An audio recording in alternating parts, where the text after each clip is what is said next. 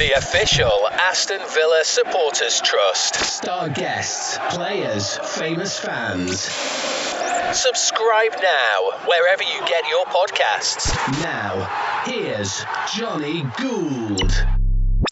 Absolutely delighted to welcome back the professor of FFP, Dave Jordan, the artist formerly known as Yorkshire AVFC. Dave knows. His explainers detail a process which has become even more confusing since COVID interrupted the season, and with it the whole of the football industry. No wonder his last episode remains the biggest in the series of Villa Trust podcasts so far. So stay tuned as he dissects his forecasts for our losses, taking into account COVID, his praise for our ownership who continue their commitment to investing, his forecast for the amount we might be allowed to spend in the transfer market, but with a caveat. We might have to pay dearly for that in seasons to come. You'll hear how he describes Jack Grealish just secured on a new five year deal. My captain, my captain! As a golden ticket an insurance policy. We also take a look around the rest of the Premier League. How, despite winning the Premier League and, of course, the Champions League last season, the first league title for 30 years, Liverpool are licking their wounds financially, while Arsenal may have to offload Martinez to us against their better judgment, and why West Ham are in the same boat. And by contrast, why Everton and Leicester have a big cigar on at the moment.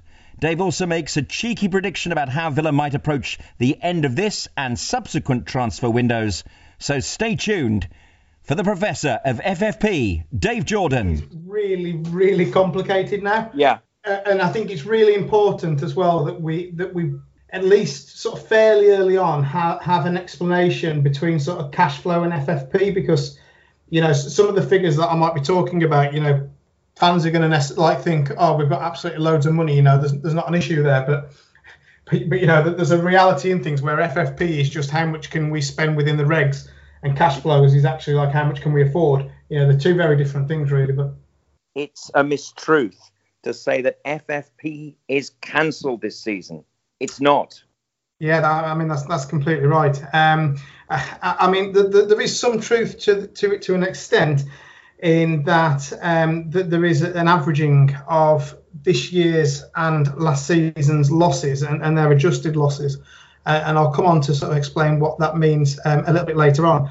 But but this year's FFP is, is most certainly not um, not cancelled, and if anything, um, it is going to catch a few clubs um, short, particularly um, some of the promoted clubs. Yeah, let's talk about that, Dave, because previously promoted clubs from season 18-19 and 17-18 are disadvantaged by the transitional regulations, and we are, of course, one of those years. The way FFP is calculated is based on a sort of maximum allowance of losses over a three-year rolling period, and those losses are, are adjusted for various bits and pieces, such as community spend, spend on the youth team, uh, and various bits and pieces. Now, the maximum loss for each year that you're in the Premiership is 35 million and the maximum loss for the years that you're in the championship is 13 million. So broadly speaking, there's there's a 22 million pound difference for each year of the three years you're looking back at, at the championship figures. So, for example, last year's assessment, um, had it have been done, we would have had a maximum loss um, amount over the three years of 61 million, which is two years worth in the championship for 17, 18, 18, 19 and then one year at 35 million for the one year in the Premiership for last season. Now, ordinarily, what would have happened is this year that would have automatically have jumped up by 22 million, so from 61 to 83 million, which is really useful as particularly Villa are starting to spend a, lot more money. So it actually sort of steps up the amount that you can lose. Um, however, what's different this year is that we are looking back almost four years worth of figures. So for the maximum amount that you're allowed to lose this season, we are still looking at the 17 18 period, which was in the championship, the 18 19 period, which is in the championship, and then just one year of premiership losses of 35 million. So basically we are looking at a maximum allowance of losses of 61 million again this year, whereas ordinarily would have been 83 million pounds this year. Uh, and the main reason for that is because last year's FFP assessment, so the FFP assessment for the year ending 1920, has effectively been cancelled. So I think this is where some of the mistruths are coming out about FFP being cancelled for this current year. That's not right. There's an assessment this year. But last year, because the regulations were in place prior to COVID and then COVID hit and revenues plummeted, that is effectively the reason why the Premier League aren't doing an assessment as at the end of last season. Um, but it does mean that our adjusted, uh, uh sorry, our, our, maximum losses over the three-year period um, is 61 million again this year as opposed to 83 million. So disadvantage then, and you've very clearly laid out the actual pounds and pence disadvantage to us. However, all the accountants, uh, Christian Purslow and the boys, will be looking at the loopholes involved. Are we a big enough club to be included in a loophole, or is this the preserve of just Manchester City? No, I mean, we, uh, I mean, we've already demonstrated once that that we've taken advantage of loopholes, and, and that was with the sale of Villa Park. Mm. Uh, I mean, the, the rights and wrongs of selling Villa Park are, are still up for debate in my mind, but you know that that's what Villa did, and going back to the conversation that I just had there about the fact that clubs that were promoted have been disadvantaged by that 22 million pounds. We're actually in a lucky situation because the year when we were promoted, so in the 18-19 year, the accounts for that period we submitted a 67 million pound loss However, because of the fact that, and well, actually, that included the sale of Villa Park as well, so still a 67 million pound loss. However, we recorded, I think, off the top of my head, 56 million pounds in total were promotion expenses. Now, 30 million pounds of that was um, the, the payment back to Tony Xia. And then, in addition to that 56 million pounds, there was 11 million pounds spent on community and youth spend in addition to all of that as well, there was also a 14 or 15 million pound payment in relation to HS2. So with all of those things that went on in the 18-19 year, it actually meant that for that year, for FFP purposes, we broke even, even though we reported a loss of 67 million pounds through the accounts. Now, where that helps us this year is the fact that the losses this year are in essence now going to be halved because it's an average of the losses this year and the losses last year. So because well, sorry, because in sorry, because in the previous years that, that we're looking at, there, w- there was a, a, figure of zero.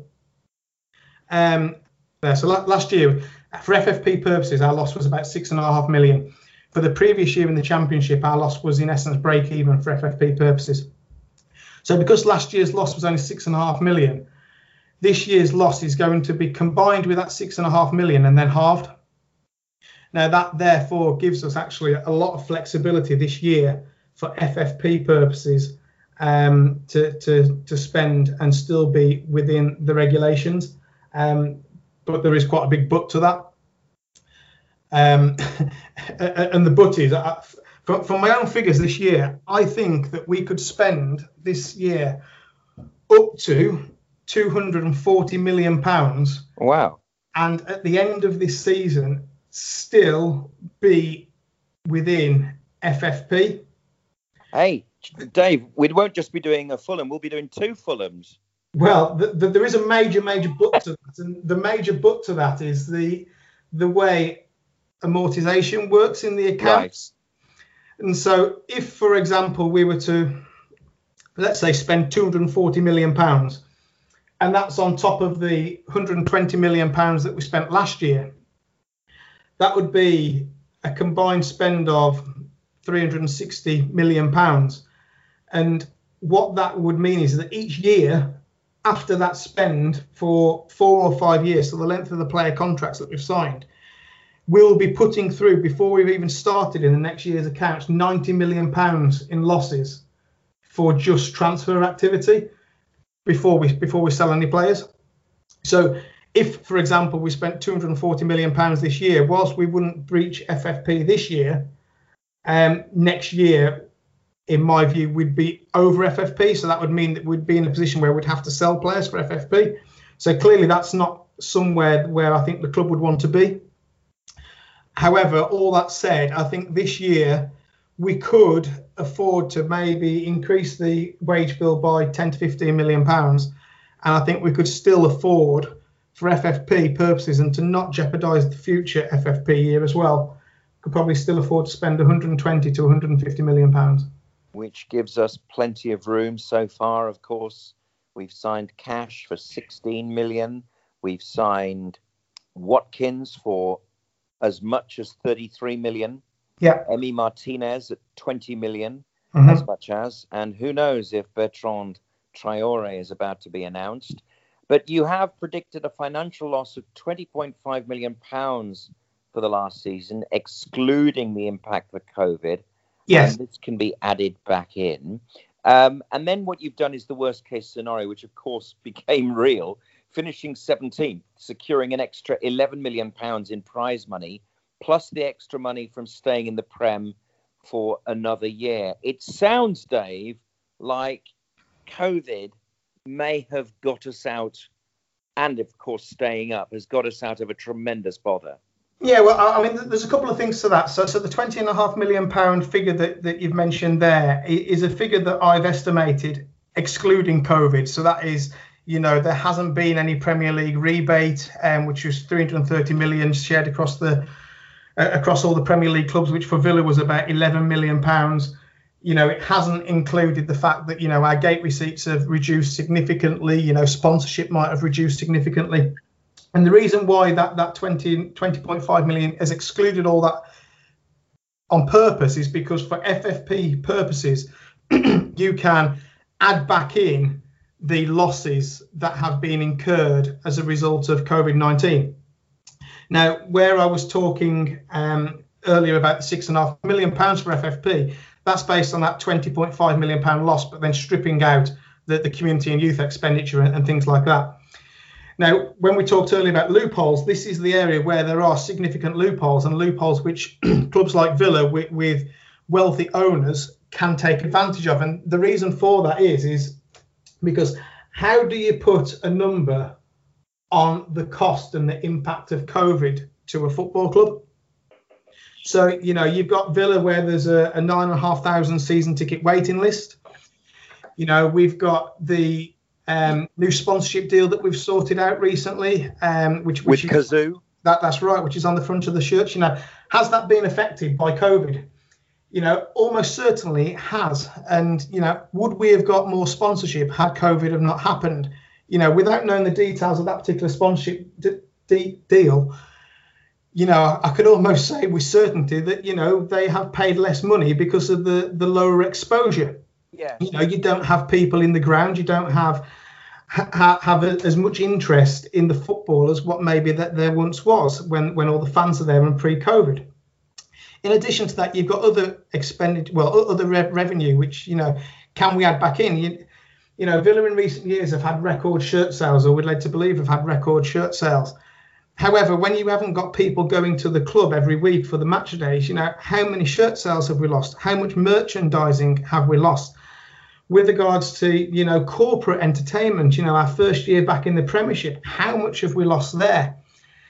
You know, all these things are at best guesswork.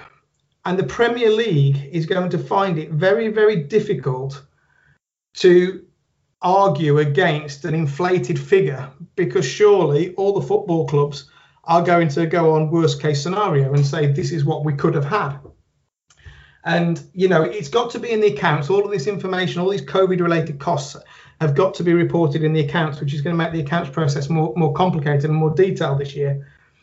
But providing the club can get the accountants to sign off on, whatever um, the club think is the covid related costs there's massive loopholes there, massive, massive loopholes. yeah. Uh, and, you know, and that, that's something that, that I expect Villa to Villa to probably um, take advantage of, similar to how we did in our, in our last year in the Championship. And you know, that's only suspicion, but that but that's what I think, because it'll give clubs with wealthy backers massive, massive opportunities. Dave, for the first time in about seven years, it seems like Aston Villa might be on the right side of the regulations, that we're beginning to win, that actually there's some forecast, there's some planning. And of course, if we look at the last two seasons, particularly the climaxes, Derby County, of course, at Wembley in May 2019, and of course, West Ham, not to mention Arsenal in the game before it at the end of uh, the season in 2020 means that uh, this tremendous fortune, and let's say, let's call it fortune. Of course, they were good results on the day, but the fortune, the thin line between winning and losing, has finally, finally put us on the right side of the regulations, and we're in a winning situation. Yeah, I mean, we're, we're fortunate in the fact that, you know, I think with regulations, and as we've seen over recent years with num- numerous clubs and rich clubs, you know, there's ways of getting around the regulations. and where we have benefited is the fact that we're in a position where we've got wealthy owners who are able to sort of take advantage of those those particular opportunities. I, I mean, I think it is really worthwhile mentioning that I've banged on in the past about sustainability. And at the moment, Aston Villa are nowhere near, even in the Premiership, with our transfer spend, spend at the moment, nowhere near sustainable. Our, our wages are under control, but you know, with the spend that we're having at the moment, we are relying upon our billionaire owners to, to keep on pumping money in. Mm. And that has been massively compounded as well by the fact that whilst we're talking about FFP and the fact that you can add back in COVID costs and expenses and there's loopholes here, there, and everywhere, none of that matters if you don't have owners that are prepared and willing to put the money in. Now, at the moment, our owners have been very good for that and, you know, appear to be continuing to do that. But you know, if if you take a step back and look why some other clubs aren't spending money, this is the reason why. You know, it's not because of FFP, it's because of cash flow, and it's because clubs physically do not have the money. I mean, a couple of prime examples: Liverpool have lost masses of money through COVID. You know, the, the 330 million pound rebate for the Premier League, 17 million of that is having to be paid by Liverpool, whereas Villa have had to pay 10.5 million, for example. Right. There is then a similar rebate, but I think it's 500 million for the Champions League. And likewise, you know, that's getting distributed across all the teams based on how far they've progressed. So, you know, it, just from the rebates going back to the TV companies, I mean, Liverpool might be on the might be on the hook for 35, 40 million. Then you factor in, you know, all of their commercial activity, their sponsorship activity, you know, the the the, the people who pay for the boxes, all of those things Liverpool have massively, massively lost out on. And that's all revenue that's coming into the club. And yeah. at the same time, Liverpool have got a huge wage bill. You know what? This is a very, very interesting revelation here, Dave, because, I mean, basically, Liverpool are now, alongside, you'd say, Bayern Munich, the most successful football club in the world. Yeah. And this COVID thing has come at a tremendously inopportune time. European champions last season, league champions for the first time in a generation this year. And, you know, this would have been the point where they could have built a bit of a dynasty based upon their performances. But now, with this massive loss in revenue, opportunity cost, and indeed real cost, yep. the opportunity for Jurgen Klopp to continue building on what he's done on a footballing basis before is now under threat. I mean, I know this is a Villa podcast, but this is where we want to be. You know, no. to be back where Liverpool are, and uh, actually, um, the success of Liverpool is actually, in a way, being punished uh, by COVID and the regulations. No, that, that's exactly right. And I mean, you are right. This is a Villa podcast, but this is the reason for raising it. You know, it's to identify how lucky we are by having really rich owners at this point in time, because otherwise we could be on our knees. You know, Liverpool champions, European champions only a couple of years ago, are in a position where they can't afford to spend much money. You know, West Ham, exactly the same. They've stayed up. You know, the reason why West Ham are selling like really good prospects in who they've just sold to, to West Brom and, you know, aren't spending much money is because they've got really bad owners. They've got owners that are taking 17 million pounds a year in interest. you know, aren't prepared to put money into the club at a point in time where the club, where the club is losing money because of COVID. Another example, Arsenal. Why are Arsenal selling Martinez for 20 million pounds? Because they don't have an owner that's putting in money. You know, Premier League clubs and football clubs across Europe are hemorrhaging money because of COVID. And, you know, this is where Villa have got a real, real opportunity at the moment because we are lucky. You know, we've got some FFP headroom, we've got billionaire owners. So, you know, so, so we are lucky. FFP hasn't been cancelled this year. We have some headroom. We've got billionaire owners that we're massively reliant upon at the moment. Dave, I just want to uh, drop in there that the point of FFP with Michel Platini all those years ago was to stop the billionaire owners from bankrolling football clubs into a sort of casino business where only the big clubs ever won anything.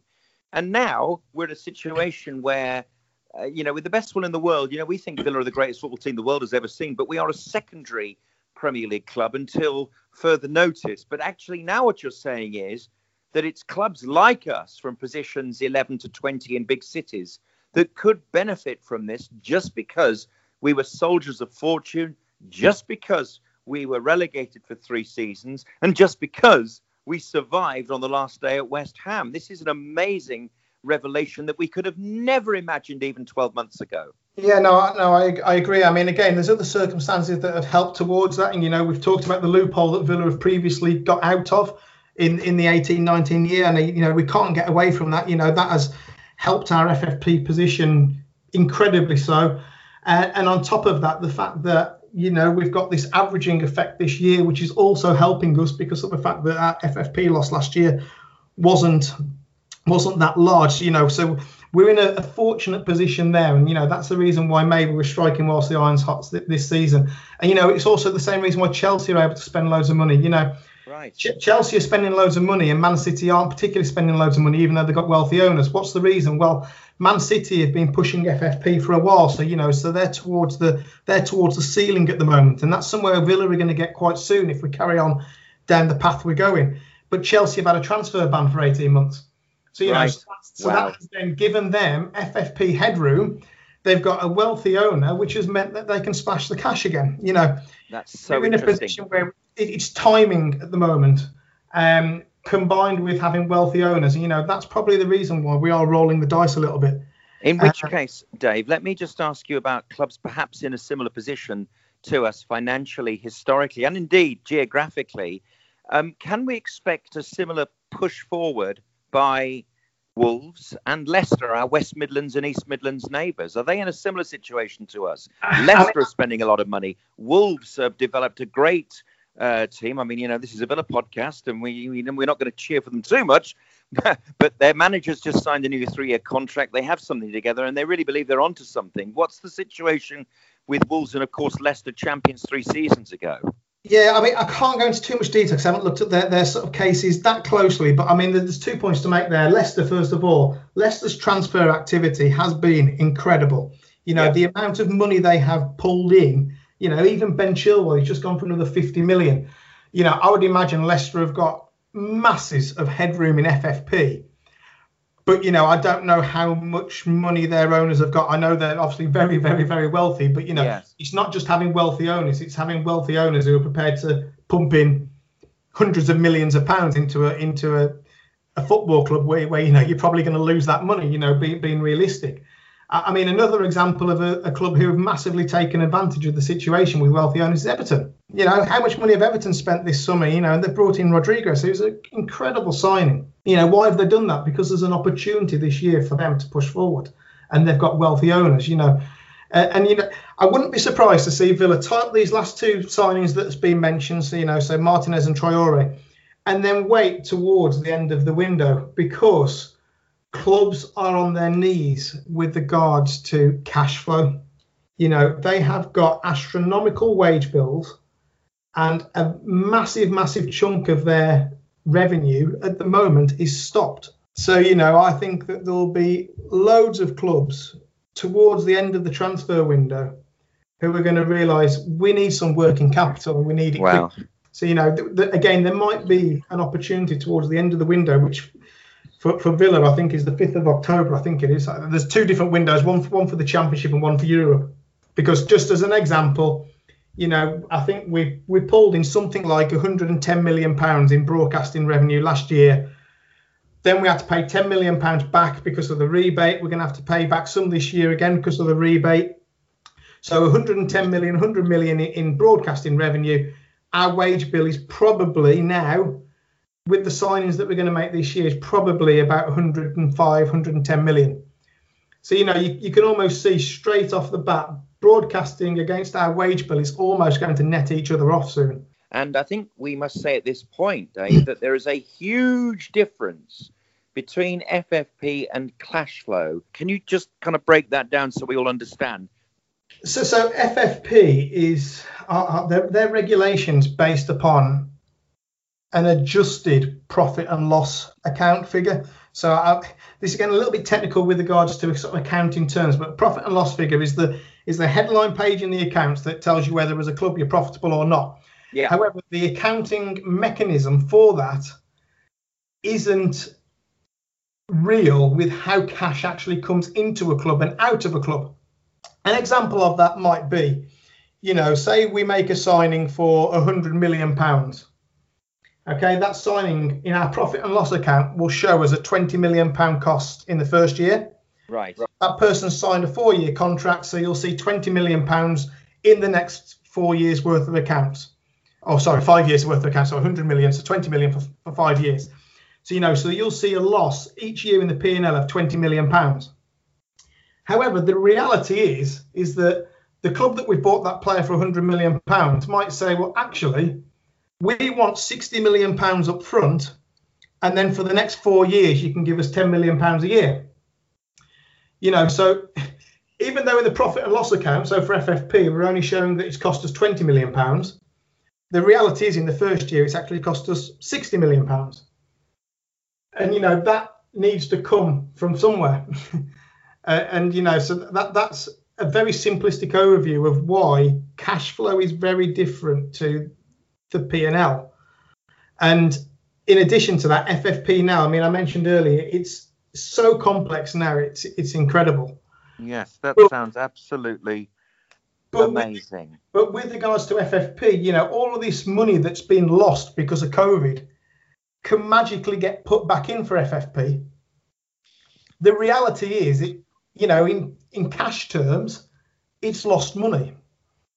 You, do you know what I mean? It's, that money isn't coming in. You know, that rebate of 330 million pounds across all the Premier League clubs, that is lost money. You know, the 500 million or 700 million pound deal with Chinese TV for the overseas rights, that is lost money. You know, for FFP for the next two years, it can get miraculously added back in. And the reason for that is, is because the, the governing bodies are saying no one could have forecast that this was going to happen. You know, clubs have done their FFP projections based upon the revenue they're expecting to come in. If all of a sudden that's just been cut, Right. you know, the the, the the the governing bodies are saying, okay, we can't realistically say you could have expected this, so that's why we're not penalising you for it. But again, going back to the earlier comment, the the reality of it is is that money is now lost. You know, I, I mean, I, I'll just quickly bring up my bring up my spreadsheet. You know, I mean, last year, oh sorry, for, for, for last year, I mean, my, my approximations are, you know, gate receipts, 15 million pounds sponsorship 15 million pounds commercial activity 22 million pounds. You know top of my head that's that's 52 million pounds. How much of that realistically are we going to have braked in since march last year with no sight of someone coming back into fans coming back into the ground? You know that's 52 million pounds. You know i'd imagine at least 10 to 20 million of that's lost you know you go to the liverpools of this world and that's three It's- four five times as large It's enormous. Dave, we're going to timestamp this interview because literally while we've been talking, Aston Villa have announced the five year contract signing of my captain, Jack Grealish, Oh, signed a new deal with Aston Villa. By the Amazing. time this goes to air, obviously it will be news that everyone has digested. But Dave, just for your reaction as far as FFP is concerned, how impacting is having a world class player that cost us nothing, that we developed, that we are now signing inside the club without fear of having to sell him for 80 million, 90 million, 100 million, or anything uh, to balance the books? What does Jack Grealish mean financially? We know what he means in our hearts and our minds. What does he mean financially to Aston Villa and the equation of FFP? well, well, you know, for, for, FFP is just an ongoing basis. It doesn't mean that much, and the reason why it doesn't mean that much is because we haven't had to pay any money for him. Right. But what Jack Grealish is for FFP is he's our golden ticket. You know, if for any reason FFP becomes a concern, and you know, for for example, you know, if we got relegated, heaven forbid we don't. If we don't say it, don't say it. but you know, he's an eighty million pound asset yeah. that we haven't paid for. So again, the, the accounting method for that means that everything that comes into the club for Jack Grealish, whatever we sell him for, hits the profit and loss account immediately as a profit. So you know, he's our golden bullet to solve FFP, should we ever need to. And you know, let's hope that that's not the case. And you know, we've talked about how we might have been fortunate from COVID from a Villa financial point of view with regards to FFP. Jack Grealish is another example of that.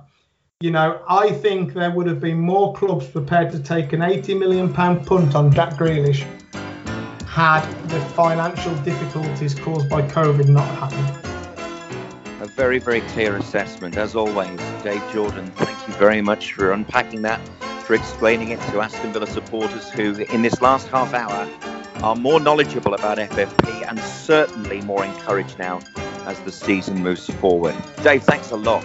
Fantastic. Thank you, Johnny.